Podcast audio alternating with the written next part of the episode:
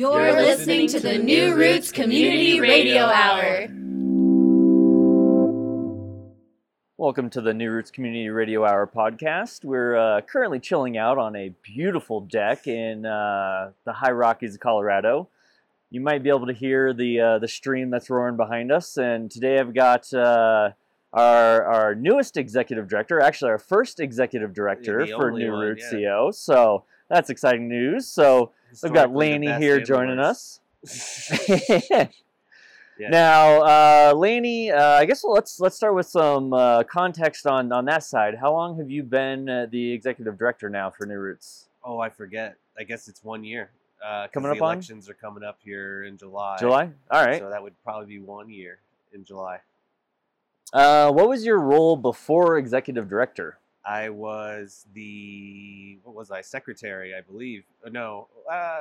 Secretary, because I was in charge of the agendas and board meeting arrangements. I think you had one other role before that, because there were, we're on our third year now, so you had 2 years of being on the board before you were executive director. Because I definitely was not the treasurer yet at any point, so I don't think I was the president either, though. So I think it was I'm pretty sure I was the secretary. 2 years running? Probably. Because there's the 1920 year, and then the 20, so there's the 18-19 year, and then the 19-20 year. And then we just did the 2021. Yeah. Okay. Well, I think it was secretary both times. Either way, so you've been on the board for 2 years and now executive director for a year. You've also been around since the founding of New Roots as a nonprofit. You're also there for the early days when we were formerly Bare Roots and we were a project. And I was there for Mountain Harvest Coalition back when that was kind of being fronted by Megan and Emma. So you're going on, 5-6 years now? Yeah, I think at least six.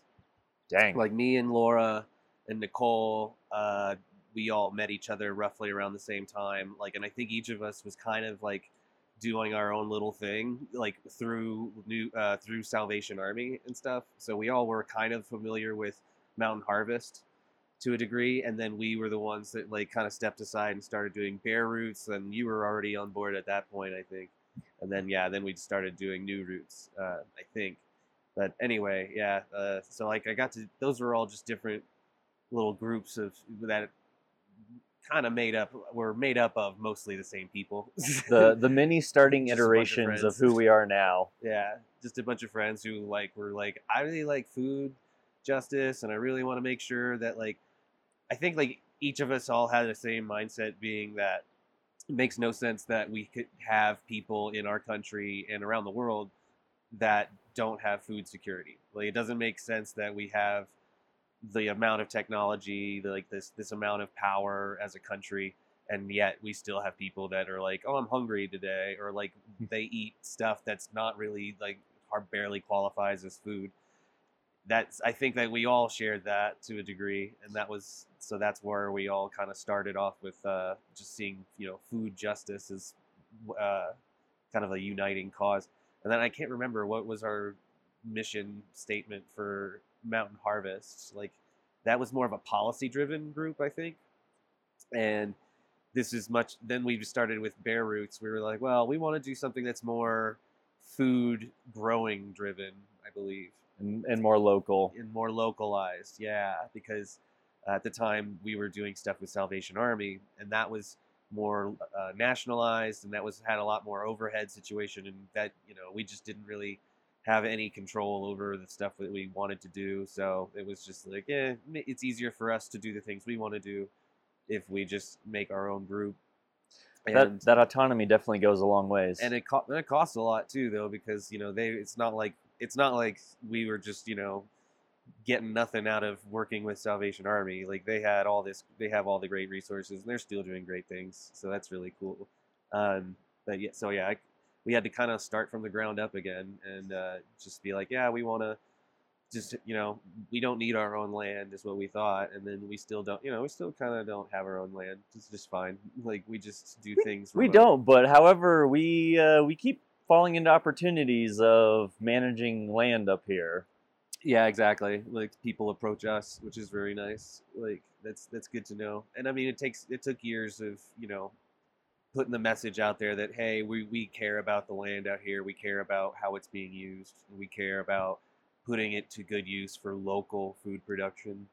And then also, like, carbon sequestration and just sustainability and conservation, even, like, those are things we're, I think, a little bit interested in. But anyway, yeah, then we kind of went with New Roots, and the focus was pared down to education, outreach, and partnership. And that's where we were able to kind of, like, hone in our things, because as a nonprofit organization, we decided to become a nonprofit, like, using education as one of your mission statement goals is, like, imperative to getting yourself, you know, availability for a lot of support and grants and things like that. Well, I think it was, looking back, it seemed like a great learning spot for us, mm-hmm. because, you know, when I first joined you guys, when it was Bare Roots, the mission statement was, it allowed for so much. It was always, I remember, like, the first few summits, like, it was always so hard trying to decide what it was going to be focused around, because there's so much possibility in what the mission statement was and what the, I guess, the founding beliefs were at that point in time. I remember, yeah, actually, that reminds me of one of our biggest issues back then was, like, what does our group do again? Like, it was just basically the beginning of every meeting. We were just like, what do we do again? Like, why? Like, what exactly is the goal? And I learned, like, Megan made the point too, like, well, we should have our mission statement be the opening to every meeting so that people don't have this question. And that's what we do, like, now, and we have that in our, so our mission is, like, right there every time we have a meeting, so that question never arises, like, wait, what, you know, what is the ultimate goal? Like, it kind of keeps the ship steered in one direction. Yeah. Now, you've been with the series of organizations for 6 years, but how long have you been in the Eagle River Valley? I moved out here in 2013, December 10th, 2013. So you're coming up on 8 years now? Yes. Yeah. So I finished 7 whole years out here. Whew. So I guess on the personal side of things, you know, what's your personal life up here? What do you do for work? What keeps you going? I do everything for work. I do everything. I started off, like, when I first moved here, I started working for the ski resort in Vail. I moved over in Eagle. And then I picked up summer work doing, like, kitchen stuff. I even, like, I did cooking for Colorado Cheesesteak Company back then when that was a thing.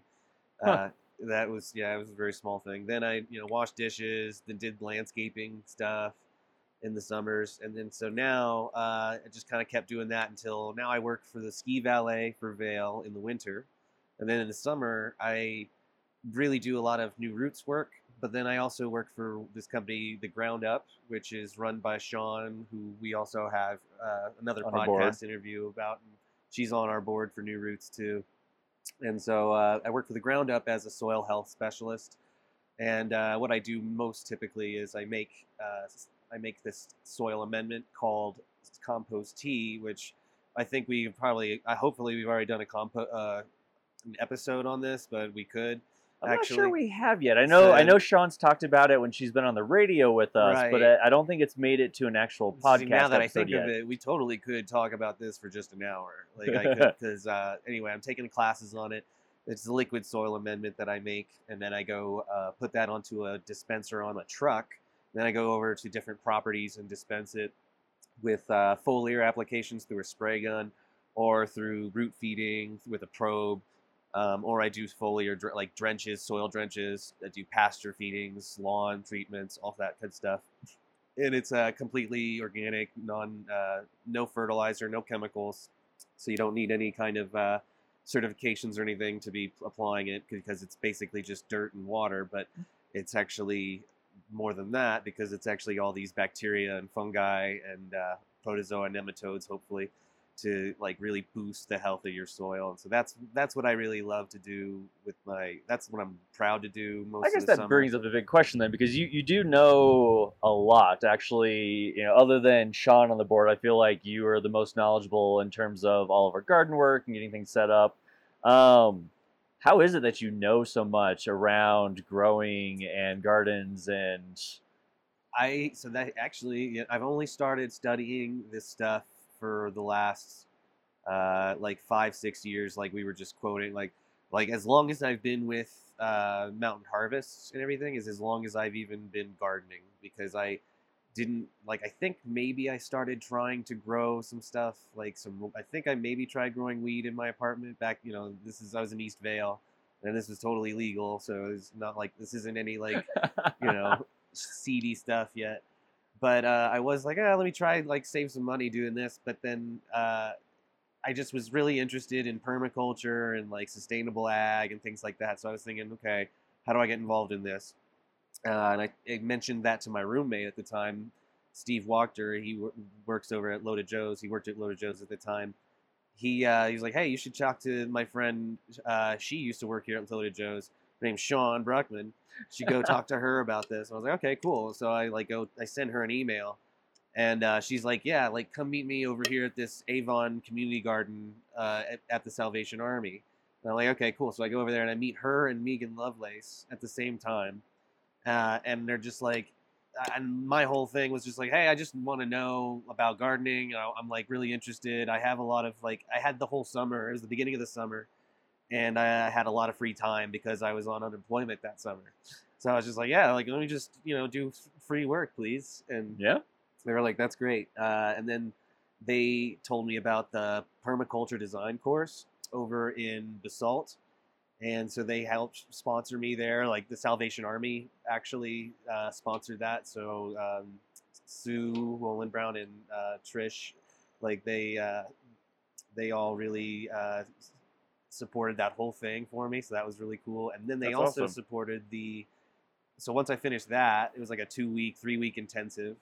So I got a permaculture design certification with that. And I had almost no background with gardening at all at that time. Like I just spent a couple weeks gardening at the community garden there and kind of helping manage that place. But so I was just like really thrown in, like just thrown into the fold with it, like right away with Sean and Megan were just like, oh cool. Like you need stuff to do. We got tons of work for you to do, like here. And like Megan right away, like the first thing I remember was she brought me inside and sat me down and was just like, okay, like we can only offer you like this much money and like this and this and this and da da da da da. But we need double. Like she's just laying out all the work and stuff. And I was just like, well, I'm on unemployment, so like, can I just like not get paid? And she was like, oh, that's even better. So it was just all volunteer work. And that all worked out just nicely. It was all real cool. To work with them, and then I finished the permaculture design course, and then they ran me right into the Colorado Master Gardener course too. That's right here in Eagle County. So I took that, led by Jeff. Oh my gosh, I'm forgetting his name. It's going to come to me later. But anyway, that back when our extension agent was, we had Jeff.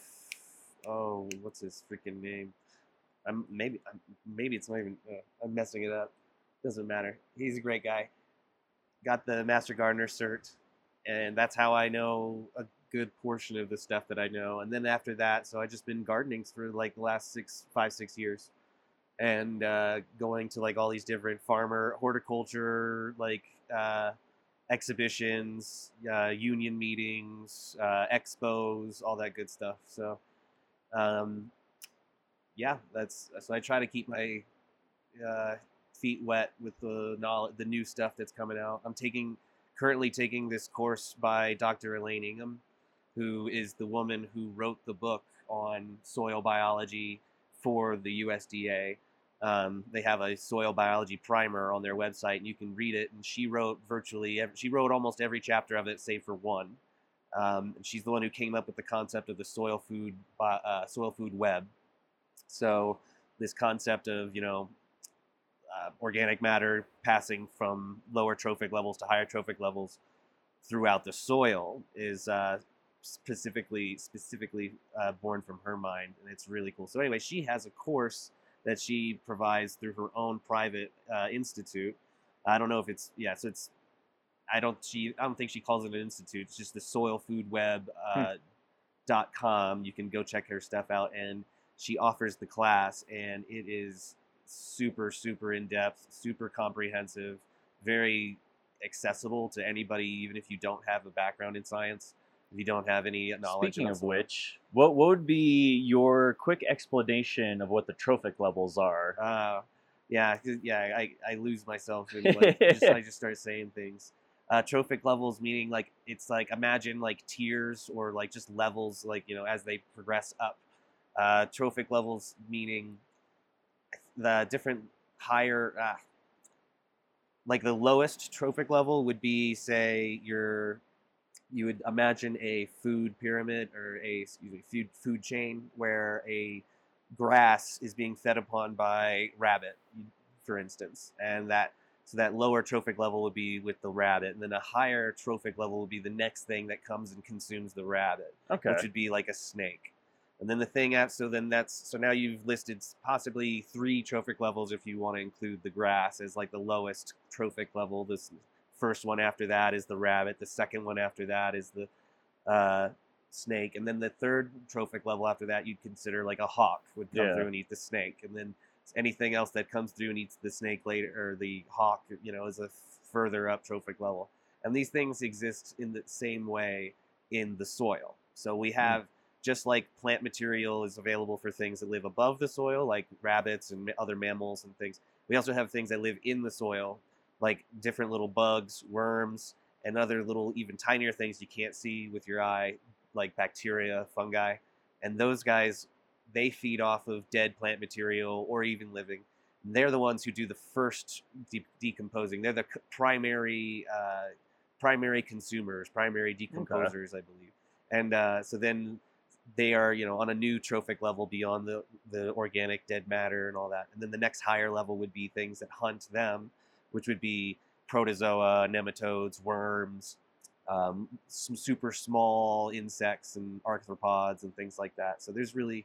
yeah, there's just like a whole, it's a jungle in the soil, and it's like, yeah, you wouldn't want to be in it, I don't think. If it's healthy, it's just active. There's things just hunting around in there.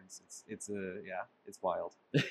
And you were saying that like you just started a course here in the last fall you started taking the course on soil? Yeah, it took me a long time to just finish the foundation courses, and then now I'm on the lab portion, which that just started.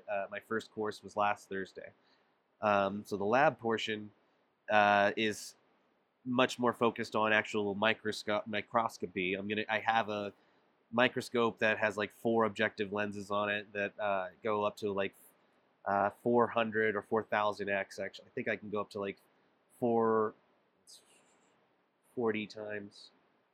Yeah, I think I can go up to like 400x on my easiest setting, but I can go up to maybe even 1,000x if I use like I have to use some like fluid to get the lens down there without it like pressing upon the objective lens. So anyway, no. I'm using a really, really cool microscope to look at bugs. Like all of Lanny's friends get to hear about his new microscope. Yeah, and I got a new desk for it and everything, so it's really cool. So I got a really cool microscope. It comes with a digital camera. Well, it doesn't come with it. I had to get one. And the point of that is because I have a mentor from, she's from Costa Rica, actually, who I meet with Thursdays in the morning to just, we go over all the different pieces and things like that. And do soil sampling and everything, and I can show her with the digital camera what I'm looking at, and so we're in the future. I feel like we're gonna have to start having a blog series with what Laney finds in the soil. I'm gonna definitely take pictures and send them to people, like, for sure, and just be like, check this thing out I found. It's hunting, it's killing things. Laney's gonna change from the world of sending memes to sending what he's found in the soil to everyone. I'll just make memes about stuff. That sounds about right. Now, what's your future goal and hope with doing these classes and all this education you learned? What are you wanting to do with it? Well, so with the first thing I want to do with the soil health class and all that is I want to start doing my own soil lab testing. I want to take samples of different people's land, go run it through the microscope, find out how healthy, unhealthy it is. Then I can tell them what it is, how healthy it is, charge them for the privilege, and I can go ahead and make my own compost tea that is brewed specifically to meet the needs of that soil. I already make the compost tea right now, and then one of the things that's like it's just a little scary about with a lot of people is how do you know when you have a good product? It's like, well, this is how you know. You have to go throw it underneath a microscope and you have to look at it. Yeah. And unless you know how to do that from like the real professionals, you never really know when you're really dialing it in. So that's what I'm excited about with the class. And then I'm looking to be able to dial in whatever brews we make, bring those to people's, land, gardens, wherever they have trees, and make sure that it, like, whatever I inject or apply is going to be 100% primo, exactly what that tree wants, exactly what that plant wants. And I don't think, there's just no beating that. I'm not sure. It'll be a while before they figure out a better way to treat trees than that. I guess, my next question out of that is, for all of our listeners out there who don't have the education and background of Lanny, what would you say is the importance of this approach versus, say, your store-bought bag of lawn treatment that people Miracle Grow get pushed on them? Yeah. Well, the difference is that this is sustainable. This is actually working with nature as opposed to against it. You can't count on chemical fertilizers and chemical pesticides to actually be there for you to work and do the job. And in fact, they don't do the job. So whenever you do use them, you find yourself in a feedback loop where you end up like you apply a little bit of this fertilizer and then it turns out next year, I need more fertilizer again, And the next year, I need more fertilizer still. Well, I guess along those lines, how would you explain better the idea of fertilizers working against nature?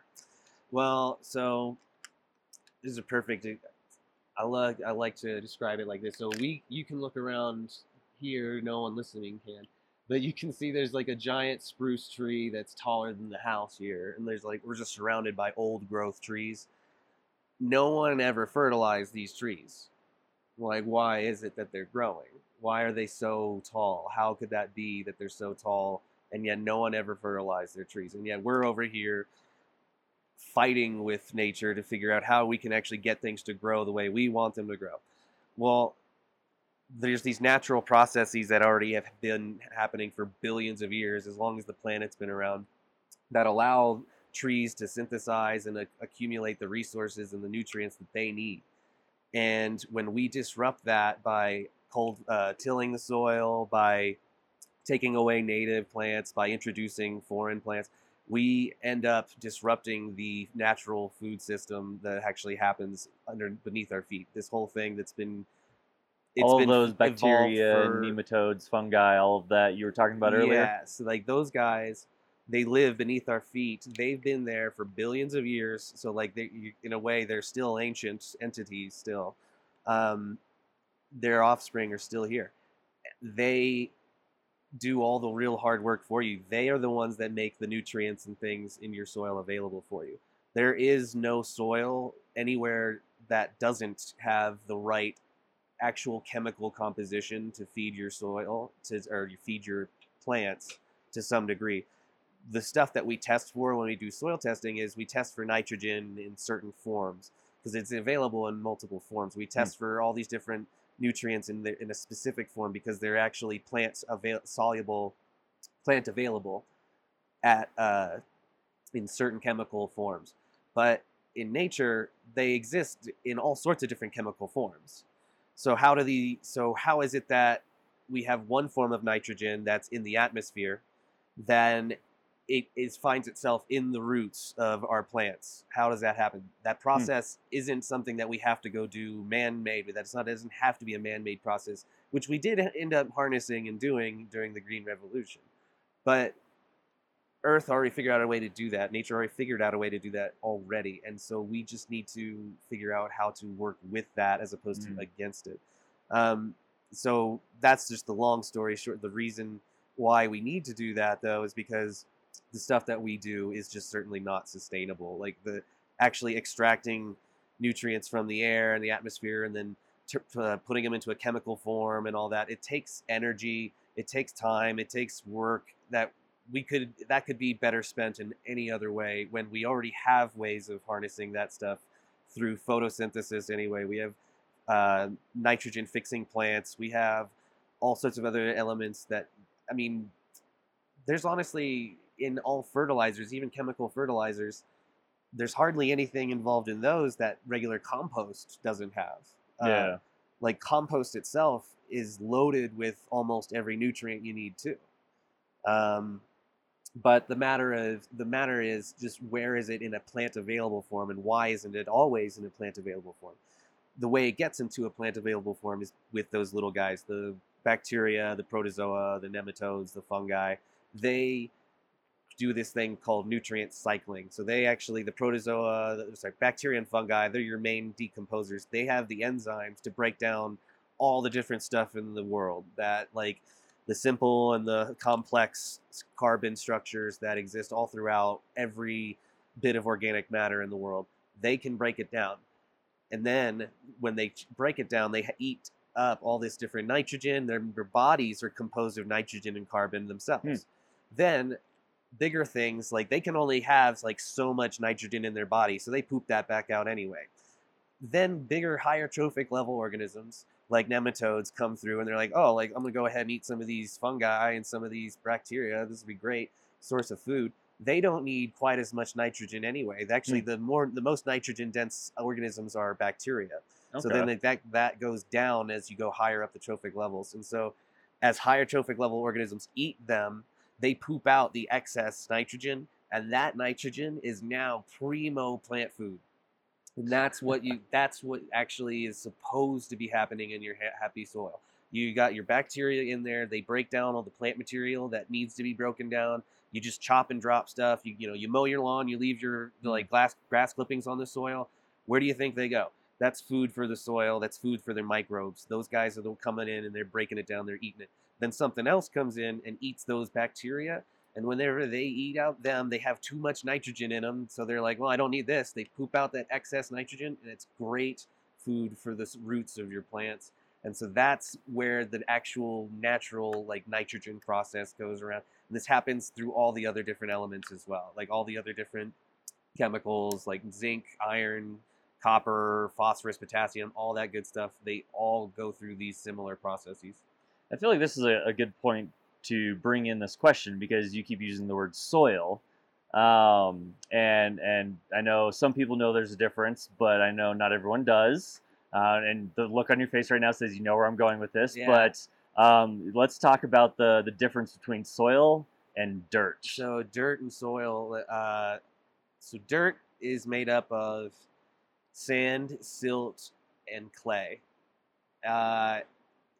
You could also say it's composed of oxygen and sometimes water, maybe, depending on, but that's it. It's dead. There's nothing else inside dirt. Dirt is just a textural thing. There's just nothing else to it. It's inert, dead. Soil is all of those things and organic matter and living organisms. So the difference between dirt and soil is life. There's actual life in soil. There's not life in dirt.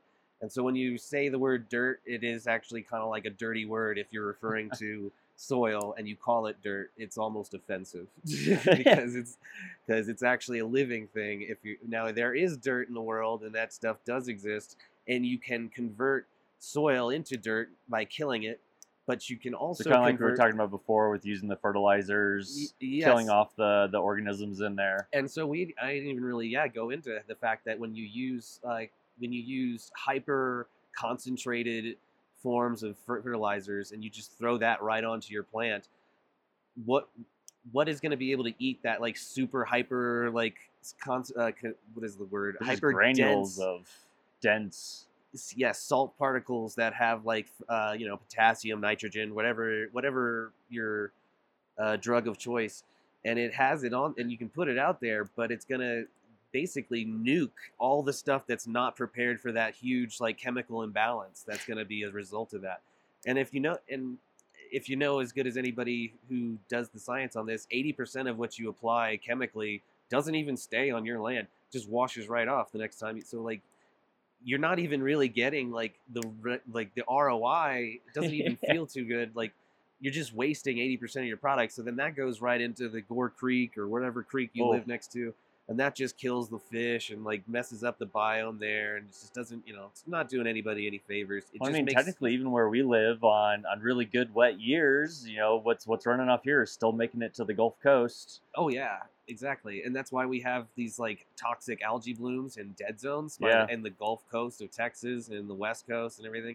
That's because of nitrogen buildup coming from not just like big ag places, which, you know, they're not to say they're not culpable in a way, but it comes from people's lawns too. Like, it comes from just regular old people thinking that Roundup and Miracle-Gro and whatever other chemical of the day, chemical of the month is appropriate to be used on your plants. And it's just like, man, no, like that, you just do less. Like, what's that idea of like, just because it's on the shelf doesn't mean that it's safe. That's the other thing is, honestly, I hate to see what products line the shelves of I think the reason why these products are so prominently sold, like Roundup and everything, is because it's easy as heck to sell them and it's easy as heck to use them. Even if you don't know what you're doing, you can just go out there and you can go kill the heck out of your lawn. You can go, I have dandelions, better go hit them with a thing that kills them. Well, guess what? That's just job security for the guys who make the Roundup, because you're going to have dandelions coming back and you're going to go buy Roundup again if you're, you know, fooled into buying it again. And I will say you'll probably have some green grass for a little while. I mean, sort of. Yeah. Sort of. It doesn't necessarily help that. Yeah. I will say, like, when I owned a home back in Nebraska, I was originally, like, you know, growing up in the Midwest, that was very much the mindset was, you know, you always had your spring feeding of the fertilizer and you had to keep doing it. But when I bought a home back in Lincoln, Nebraska, we had to have the retaining wall done. So we told them to tear out everything in front. We replanted it with native grasses to Nebraska. And it was amazing because I was watering sometimes once a month, had green grass almost all year long, other than say like January, maybe February, but it was so much easier to take care of, looked better. Weeds were not a thing in it. That's the other thing. Big part of it is cultural. What you call a weed is cultural. What you say looks good is cultural. What you say, you know, when you say plant, you know, native grasses, well, the first thing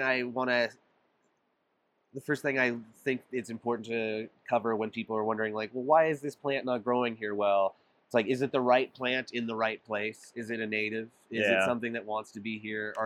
Did you bring in like bluegrass, St. Augustine grass or something that's like, well, does that naturally grow here typically? So, okay, then if it's not something that's typically growing here, that means you're going to be competing with everything else in your area that already wants to grow there. And that includes the things that you're going to call weeds, which are like dandelions or thistles or Jacob's ladder. We have like all sorts of crazy stuff. But, like, thistles out here are actually noxious weeds because they actually that's just a definition that we come up with from the state, I believe. But I believe there is one native thistle to up here. I think it's the musk thistle. I don't know about that. And then there are like two or three other types that are noxious. Maybe. I do know that like most thistles, I think they come mostly from overseas. Like, we brought them over, and that's unfortunate. Unfortunately, we do have weeds that do fit the a weed is by definition a plant out of place, but a noxious weed is something that's just like so overwhelmingly like prolific, like thistle or white top, that it's like mandated by law that you must get rid of it. If you see it, you have to get rid of that plant. And it actually makes total sense to me and everybody else who's like big on like, I've had it explained to me during the Master Gardener course that there is it's a wildfire that very slowly spreads across the United States, and it's always happening, and it's like a wildfire of its own is the way it is, because what these noxious weeds do is they come in and they compete. so heavily with the plants that are already natively adapted to these areas that they actually outcompete them, and then they make it harder for them to keep the a hold of the land that they're living in already. And whenever it serves the ecosystem, exactly, you lose diversity with that.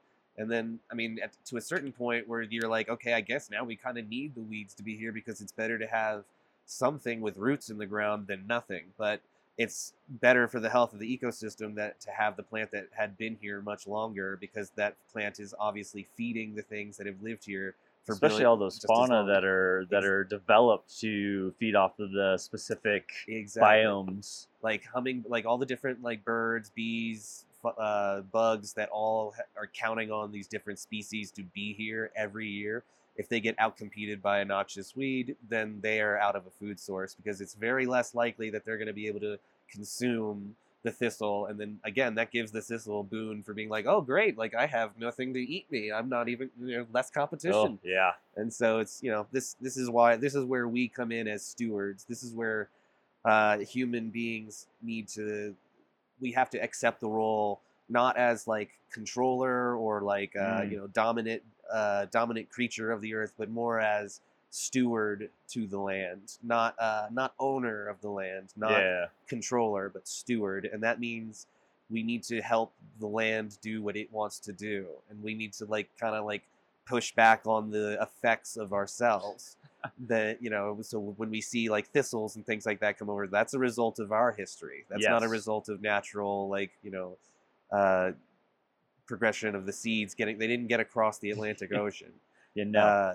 That does make me think of the movement here in the last couple of years with the bees of letting your yard go to dandelions to get that early feeding in. Yeah, see, that's actually not a... Yeah, that... Now, have you seen... So, I say about 30 miles down the road from where we're at currently is a town called Gypsum, Colorado. I don't know if you've seen out on the south side of town there. There's a couple ranches out by Cottonwood Pass Road. And the farmers out there don't treat for the dandelions.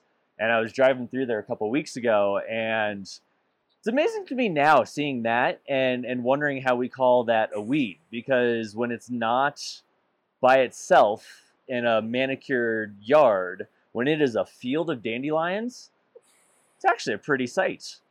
I mean, again, yeah, that's a cultural thing, because I totally agree. I'd say it looks beautiful even in a regular old garden. I mean, honestly, if you talk to a child about what yards look pretty and which don't, they'd probably have a completely different opinion than you.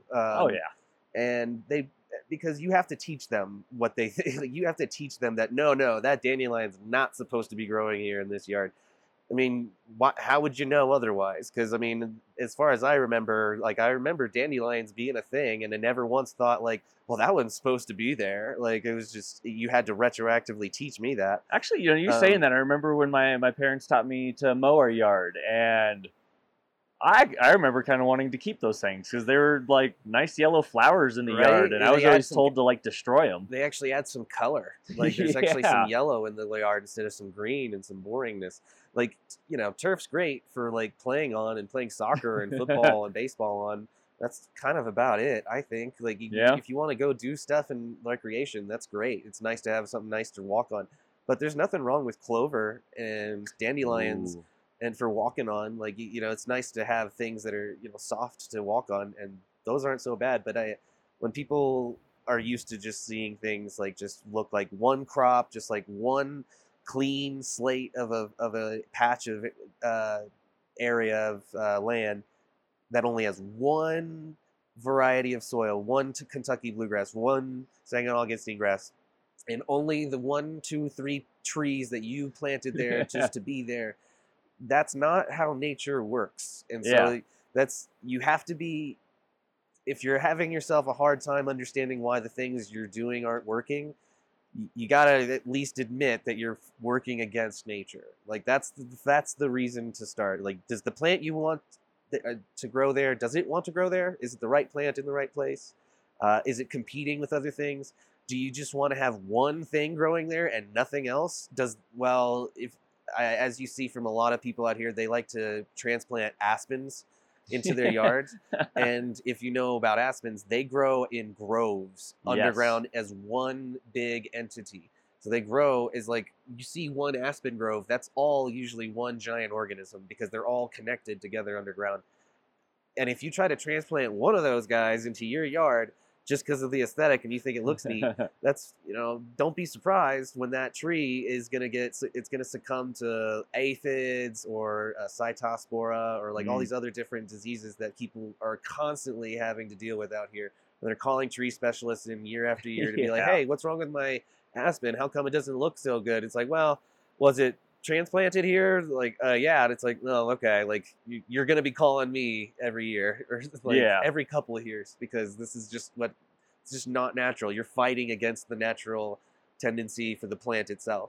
Well, you know, the way you're describing this here, you know, for some of our viewers out there who may not be as well versed into nature as, you know, a lot of people in our friend group are, the way you're describing this, I keep thinking of like, could you imagine a town that only had one type of business in it? So let's say you had a Denver. Well, they call them ghost towns now. Yeah, I was like, like if Denver, and all you had was manufacturing of bicycles. Yeah. Like nobody in their right mind would think that that would be a good model and that would work. But we have a completely different view of how we observe our yard. Right. Yeah. Like the idea... Now I don't know how true this is, but it does sound neat. Like it's just narratively it sounds cool, but it's like it's not a cool story. Anyway, the idea being that we have lawns because they come from an old royalty kind of culture where lords and counts and stuff would have their land and they would have their castles or whatever piece, you know, that would be surrounded by, you know, either just clean landscape or wheat or like their farms and things like that. And so the idea was that the closer that your farms and your farmland and your harvested land is to your actual castle or your house, that was kind of more of a symbol of like less affluence. And so like to be more a more affluent king or lord or count or whoever would be able to push the farmland further and further from their doors and the walls of their castle. And so to be like, oh, I have all this expanse of just like nothingness all around. It's just nice and clean and oh, look how cool it is. And I'm not doing any harvesting of this. And that's what that was meant to be. And in a way kind of makes sense, like land management wise, because they were doing less. They wouldn't necessarily, they'd probably clear cut it like crazy, but that's the other thing. But the idea being that, like, look at this. Look at me. I don't even need to use this land to cultivate and like grow food. I don't even need to. I'm just gonna flex on everybody else. That just sounds like such a weird idea to me, to like sterilize everything around you as a sign of doing well. And I don't know how much that actually carried over to the United States, but like it does sound a little bit right. It definitely does feel like a flex on everybody to be like, look at this yard I've got. Like, ooh, like, and that's all you got. You're not even. And then if you actually had a neighbor who was like, check out this like garden I've got, people would really think that the yard looks nicer. Like it just doesn't make, it's just, that's a cultural thing. That's fine. Like, I mean, it is, you know, again, like it's nice to have space to play in. It's nice to have a yard to play baseball and stuff like, so I respect that. But at the same time, I don't think every single person on every single house, on every single block needs to have a yard that expands from their front door all the way to the mailbox. And they do nothing but produce grass. Like, I don't think that's necessary. Well, that seems like an interesting concept to me, especially after, what was it, World War II with the Victory Gardens, where wasn't it something like a quarter of America's food was grown in home gardens or something like that? Oh, I don't know how much the numbers are, but it's I mean, it was a lot. Like, I know it was a big...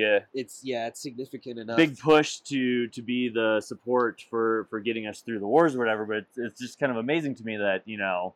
in 80 years time we've completely reset that circle and are back to this. I mean, I know in a lot of the work that we do of trying to convince people to turn a part of their yard back into some sort of garden or varied eco landscape, it's a matter of, you know, I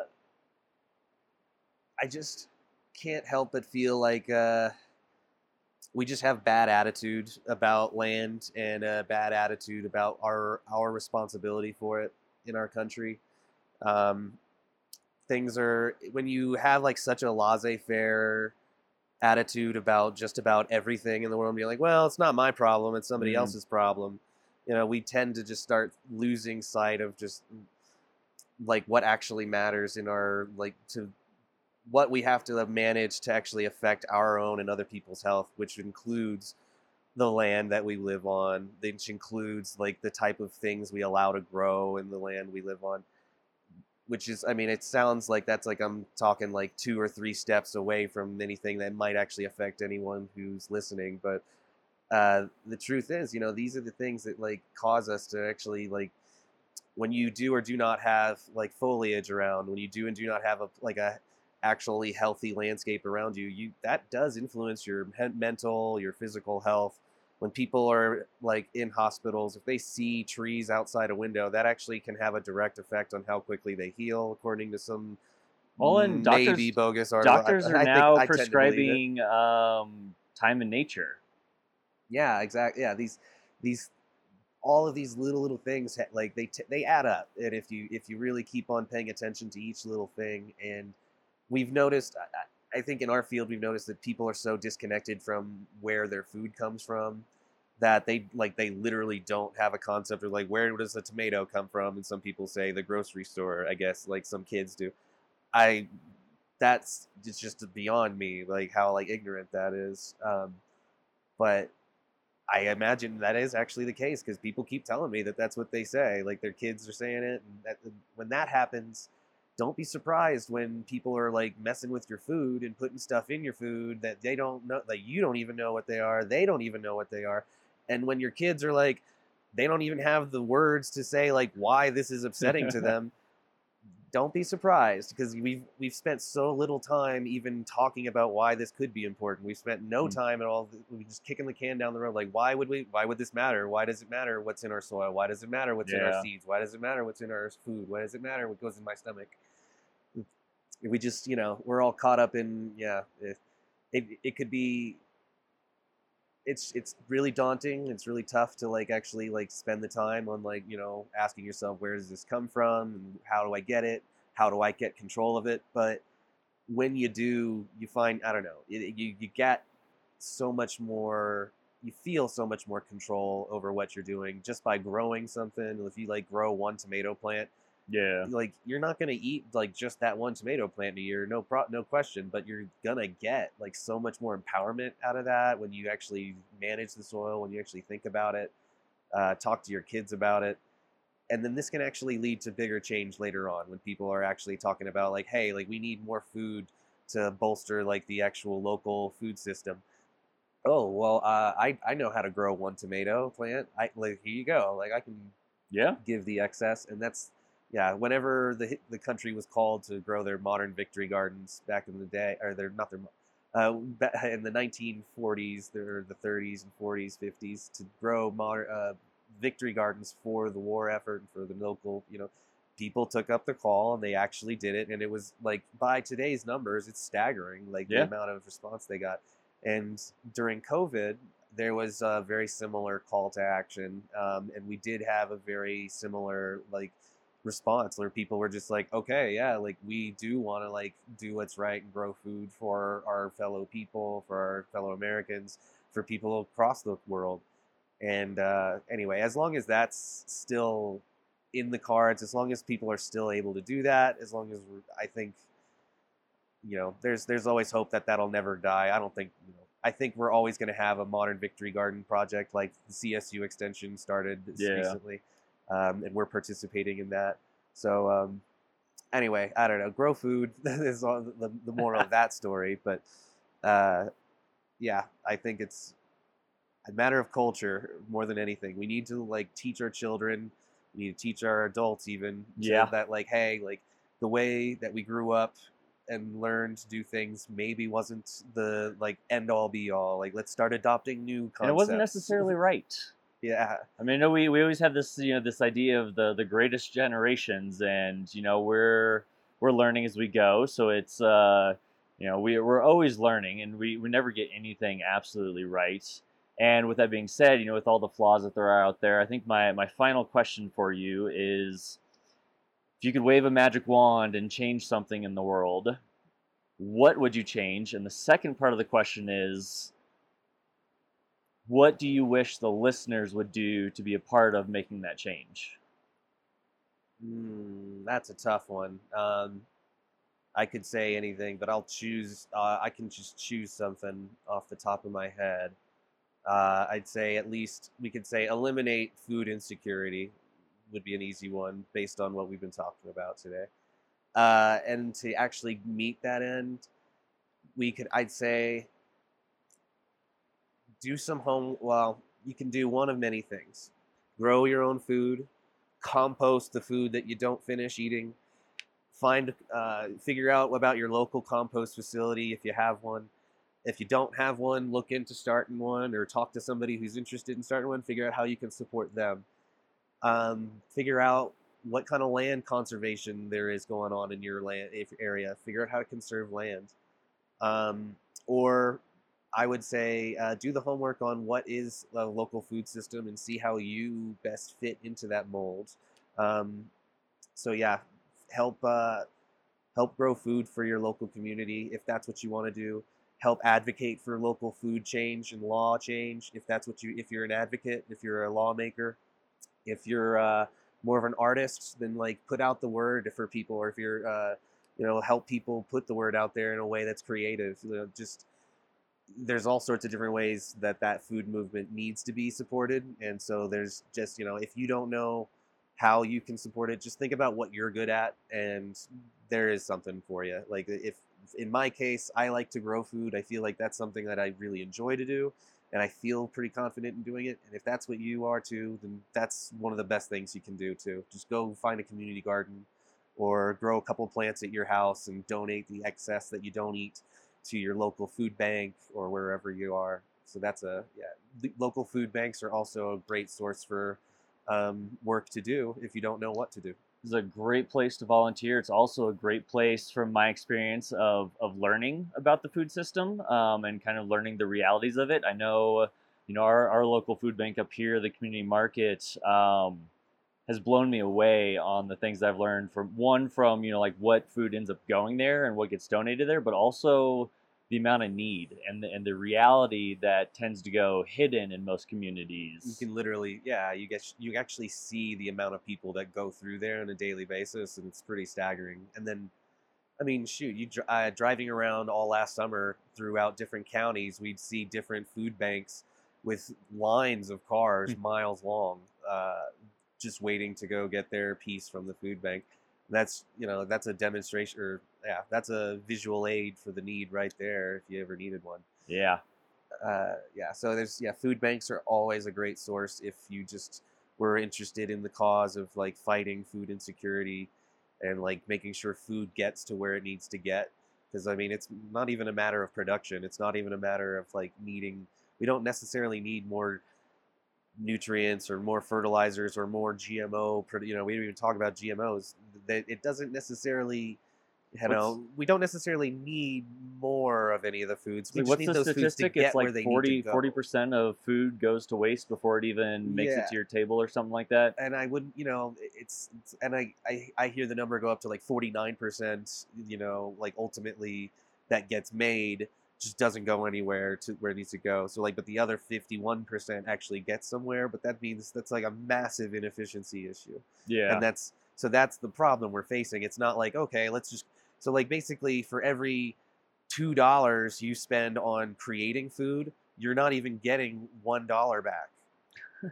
You're not actually getting a dollar's worth of food potentially, like in efficiency words, I suppose. I'm simplifying that dramatically, I know, but you could at least address the efficiency issue, address the fact that the food isn't necessarily making it to where it needs to go. And even when it does get there, how long is it able to stay there?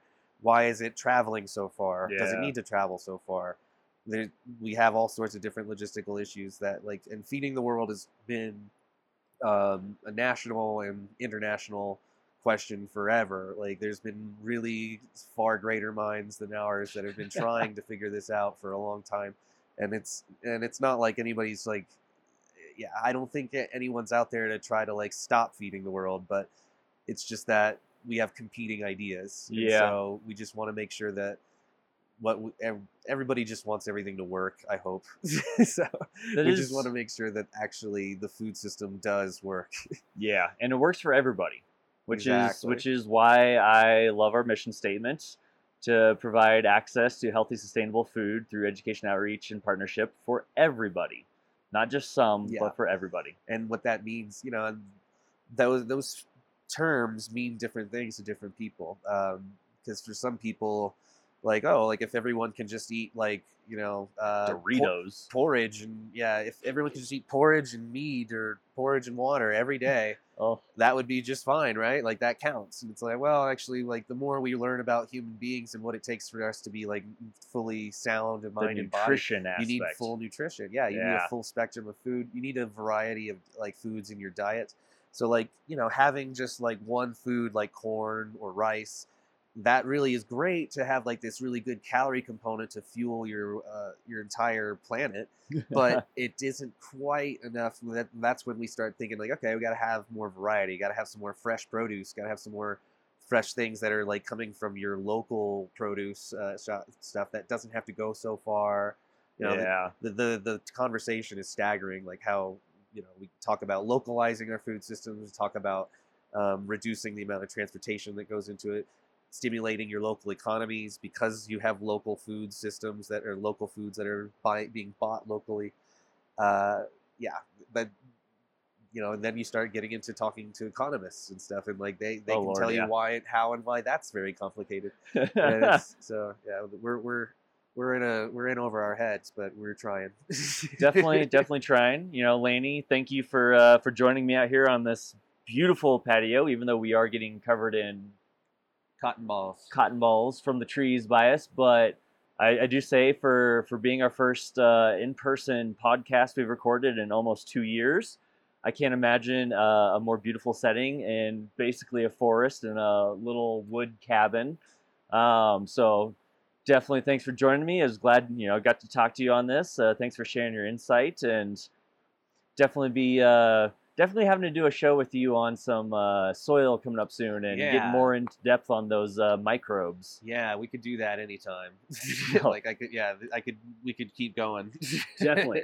Well, I want to thank you all for listening to the New Roots Community Radio Hour. We'll be hopefully putting out shows more regularly here in the future, now that we're moving to the other side of the COVID pandemic. If you are living in the Vail Valley, the Eagle River Valley, you can check out a radio show every other Thursday on 107.9 KLMX LP Minturn. I have that way too memorized after the last 3 years of running that show. But otherwise, we'll be putting out regular shows on here. You can catch it on iTunes, SoundCloud, and Spotify. Hope you enjoy the rest of your day.